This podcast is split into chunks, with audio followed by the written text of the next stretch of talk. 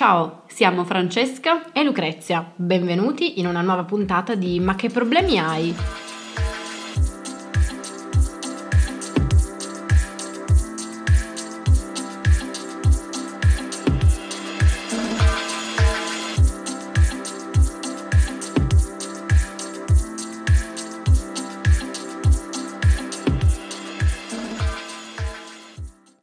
Oggi apriamo così, con un'espressione molto comune, e cioè le brave persone sono sempre un po' ingenue. Fra, che cosa ne pensi? Qual è il tuo atteggiamento nei confronti dell'ingenuità? Pensi di essere una persona ingenua? Prima di tutto, sì, io sono una persona ingenua. In vista di questa seconda puntata, però, mi sono un po' preparata. Ho chiesto a Google. strano che sia qualcosa di programmato, perché qua andiamo sempre. Vabbè, bene, sono molto contenta. Quindi ho chiesto a Google di spiegarmi che cos'è l'ingenuità e ho trovato la, una definizione, ossia ingenuità come eccessiva fiducia nelle persone e nella vita. Chiaramente io non sono ingenua, anzi non ho fiducia nelle persone nella vita. Disclaimer. Comunque il secondo risultato, subito dopo questa definizione, era qualcosa tipo 13 passi per diventare meno ingenui.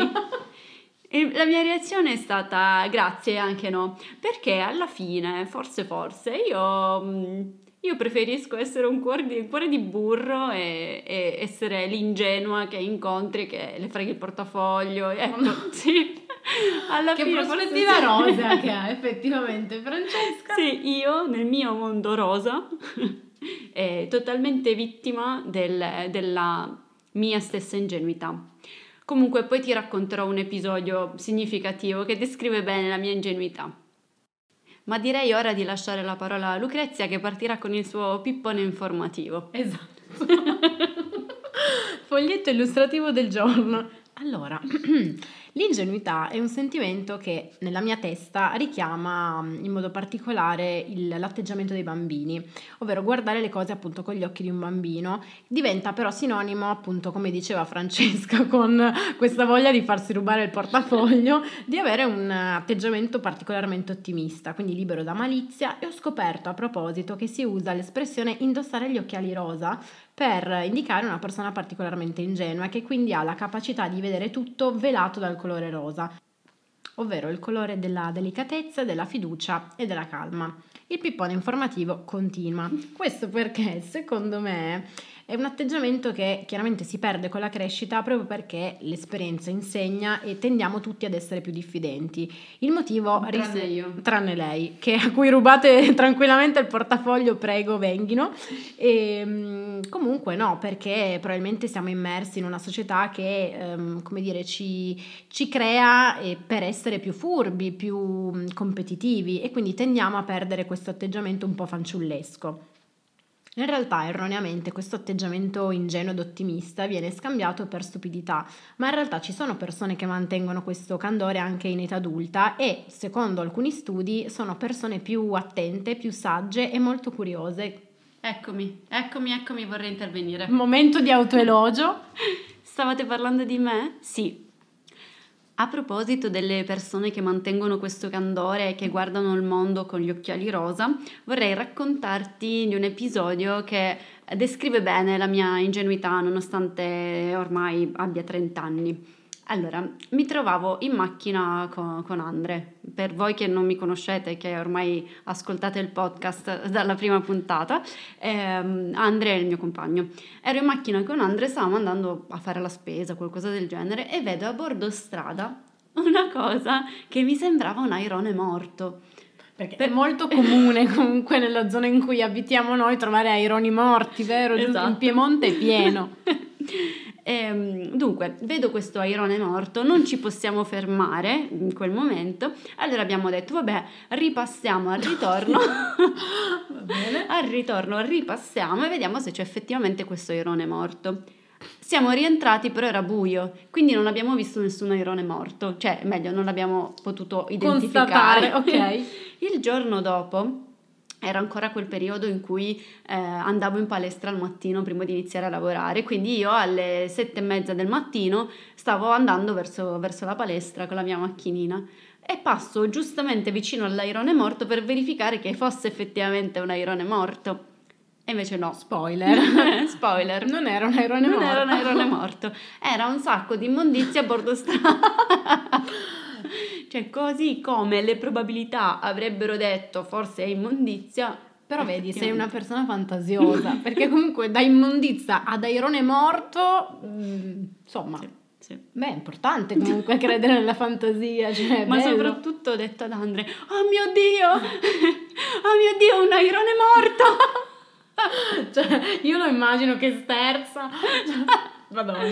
Non fate queste cose a casa, non riproducete questi comportamenti per la vostra sicurezza stradale. Comunque, mh, in base a quello che dicevamo prima, in realtà io credo che alla fin fine essere ingenui a volte sì, ti gioca dei brutti scherzi, cioè talvolta vedi un airone morto a bordo, a bordo strada, altre volte ti rubano il portafoglio, però mh, non so, ti mantieni un po' il cuore puro, rimani comunque una brava persona che sogna un mondo migliore. Sì, sono d'accordo con questo effettivamente. A tal proposito, ho trovato un interessante studio condotto dall'Università di Stanford che ha dimostrato che la bontà viene percepita come un meraviglioso modo e anche eccezionale di connettersi con gli altri. Bene, nonostante sia una caratteristica socialmente apprezzata, c'è chi vede però in questo carattere persone che invece sono facilmente manipolabili.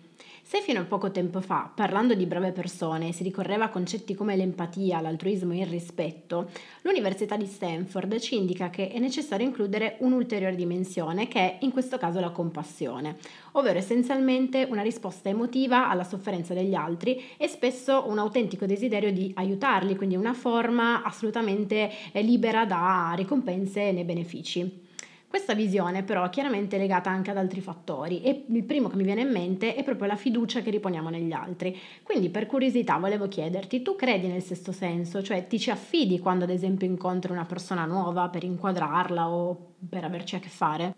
Dunque, il mio sesto senso non è che funziona proprio benissimo. ricettivo. Esatto. Mm, più che altro non sono tanto capace a mm, individuare e capire con un'occhiata le persone.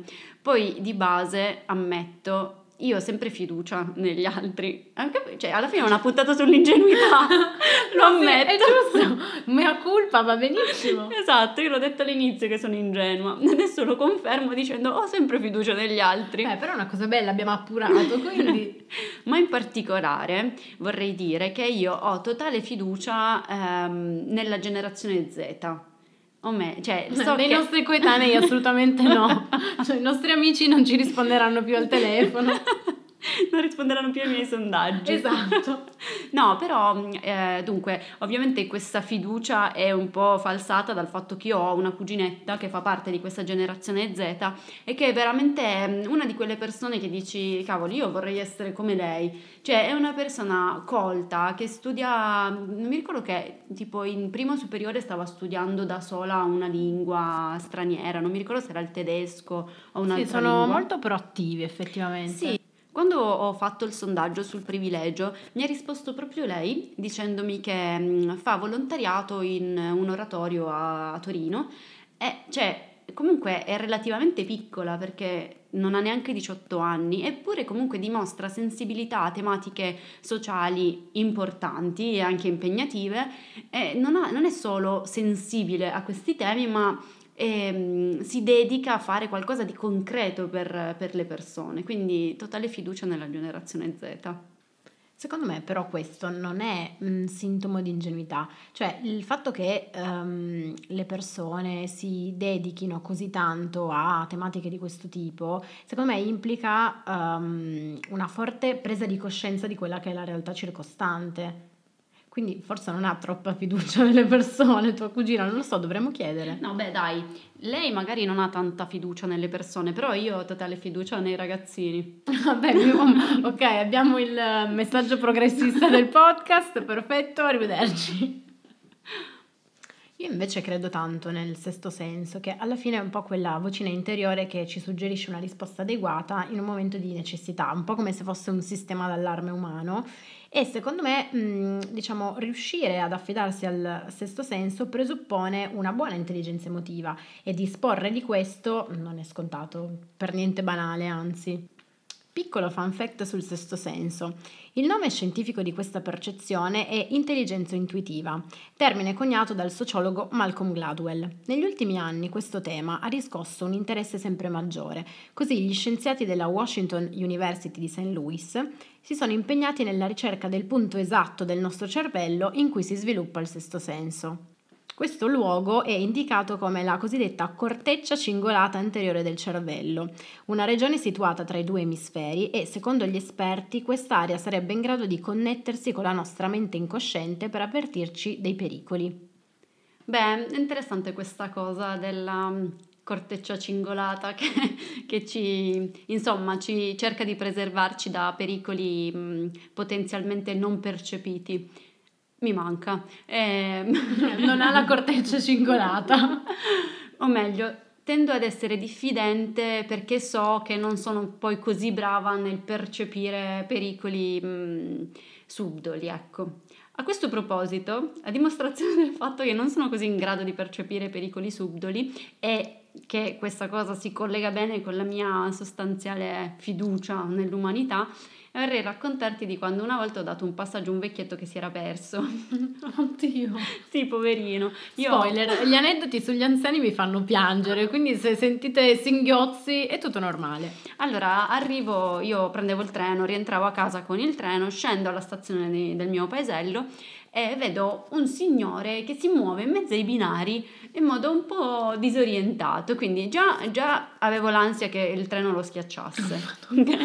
Pensare positivo. Poi ho visto che mu- era un po' disorientato, allora gli ho chiesto se aveva bisogno di, di, qualcosa e lui insomma mi ha detto che ha sbagliato stazione e cercava il, un pullman per rientrare nel suo, nel, dove, insomma, nel suo, nel suo paese. In realtà mh, lì dove ci trovavamo mh, non c'era una fermata del pullman che lo potesse condurre a casa sua, quindi ci ho pensato un po', allora poi gli ho detto vabbè la posso accompagnare io, l'ho accompagnato fino a casa è una situazione che proprio i manuali della nonna ti dice eh, non prendere passaggi dagli sconosciuti, non dare passaggio agli, agli sconosciuti, aggiungici anche che il mio telefono era scarico, ma sì, però spento. questa è proprio una situazione da film horror, io mi rifiuto di ascoltare oltre. Comunque, eh, proprio perché alla fine ho imparato che non sono capace a distinguere il pericolo dal non pericolo, eh, sono andata da mio fratello e gli ho detto Giarlo ti prego ho raccolto un vecchietto, vieni con me perché lo porto a casa, ma non è che proprio... Comunque alla fine situazione di non pericolo, il vecchietto era stato super carino. Per oggi direi che chiudiamo qui. Eh, vi ricordiamo che abbiamo un indirizzo mail podcast.macheproblemiai.gmail.com eh, potete scriverci, noi saremo molto felici di leggervi. Se volete proporre temi per prossime puntate, partecipare al podcast, scriveteci. Ciao, Ciao. amici!